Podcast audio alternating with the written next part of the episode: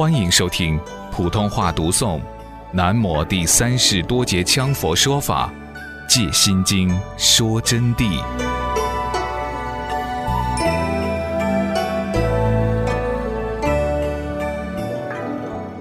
所以啊，外道就隔于我执，二乘就至于空正之偏。二乘境界啊，就是罗汉、辟支佛、声闻、缘觉。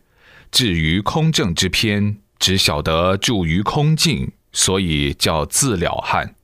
尽情失于取舍之偏，尽情啊，属于有情有生命的，就是取舍执着的偏。浅智或于有无之偏，浅智慧、肤实之智，偏差散会者，就或于有无之偏，就是迷惑的惑啊。或于有与无当中，总的一句执着事相。离四不偏，则常住空有不二。如果我们离开四不偏以后啊，自然就注入空有不二了，无时不在般若的定中。行者要特别注意，证悟了三般若之实相境，不能说就是解脱了，不再修行了。前面讲了正悟，正悟又如何？正悟又如何啊？这里告诉你们，正悟了不能就是解脱了，就说我不修行了，只凭正悟是不够的，还必须依定养力，还必须要依我们的定力去养，产生智慧，由智慧这一把锐剑割断生死的根本，正果而成就，正到果位，然后成就。这里所指的果就是果实，所以我这个房子啊，我把它取名为行园。为什么叫行园？因为想到我自己，随时鞭策我自己的行为，提示于同学们的行为，所以我叫它行园。那么有行必果，最后得正果。具体的果实行业将会得果，所以后面就叫果院。就是这么一个道理啊。那么这里所指的果呢？我是指佛书上所指的果啊。果就有很多了。罗汉分四果，正果就不简单。当然，更希望你们是登地而不是正果。那么要达到正果成就，至少有的行者在这方面持有不同之看法，认为迷则全迷，悟则全悟。我指的行者，当然就指的有些高僧大德了，不是普通行者了。他们在著书立说造论当中就说，迷的时候就全部迷到了，悟的时候就是大悟，全部都悟，就顿然解脱。我们这儿也有这方面的学者，成都就有一位大学者，是震惊全国的大学者，过目不忘的学者。他在文殊院曾经也讲过法，他讲法的时候就说，顿悟了以后就会彻底顿悟，迷到了以后就会彻底迷了，顿悟就自然解脱。这个观点我一直持有反对意见。他很想见我，可是我最近给同学们讲心经，我就不能接待他。他要见我是准备给他灌顶。这位大学者啊，其实我很喜欢他。我觉得他不管怎么说是一个了不起的人，是中国佛教的大德嘛。赵朴初都十分佩服他，我也准备要教他。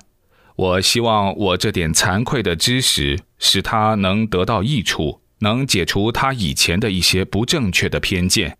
但要等我们的心经讲完了，才能做这件事情，因为我们同学们听心经胜过一切的重要。所以呀，迷则全迷是正确的，全部迷道；悟则全悟是不正确的，悟是分支摘断的悟，大悟、小悟、中悟分三个过程吗？不是。中国有个著名的法师，俱舍论的巨匠辩能法师，曾经跟我谈到的时候，他说：“悟有几种？”我说：“悟是无量的，层次太多了。”他最后说：“是你说的这个道理，所以悟是有分支的，不是就一下大悟了。大悟什么？就是初地菩萨，里头都还有好多等次，哪怕就是出果罗汉，都还有很多很多不同，他们的正量都不一定的。如果要他们其中两个打斗法，肯定有一个被打败，那么就证明那个人的悟境或者功力就要小些，对不对？这是有层次的啊，不会就大悟，全都一样，只有一样。一样就是佛，佛就是平等的，遍满无分的，遍满即是变质，由变质生化为无量质，故为无分。菩萨都差距很大的，顿然解脱也是错误的。所以了得业障本来空，未了先须还宿债，也是他们的一句话，就是说明白了业障一切都是空的。没有了明，就要先还宿债。那么这位大德，就我刚才说的大学者，他就说：了得业障本来空，未了先须还宿债。他现在病得来，气都出不过来，已经正是喊救命了。他怎么不业障本来空呢？那要靠功夫来兑现的啊，又不是开玩笑的，又不是一句口头禅嘛。一定要有实在的修行、实在的功夫、实在的定力、实在的解脱啊！所以我经常对我的那些老弟子、我的那些老学生们呐，他们有的是大学者，我虽然比他们年轻，但是我经常对他们说：“你们呐，我非常尊重你们，但是你们好好抓住定力啊！你们年龄不带了，少看点书啊！”实际用功啊！我这个是经验之谈，我给你们说清楚，不是什么随随便便几句想当然耳的。什么经验之谈？是不是上师真是厉害的很，证到了这么一个境界？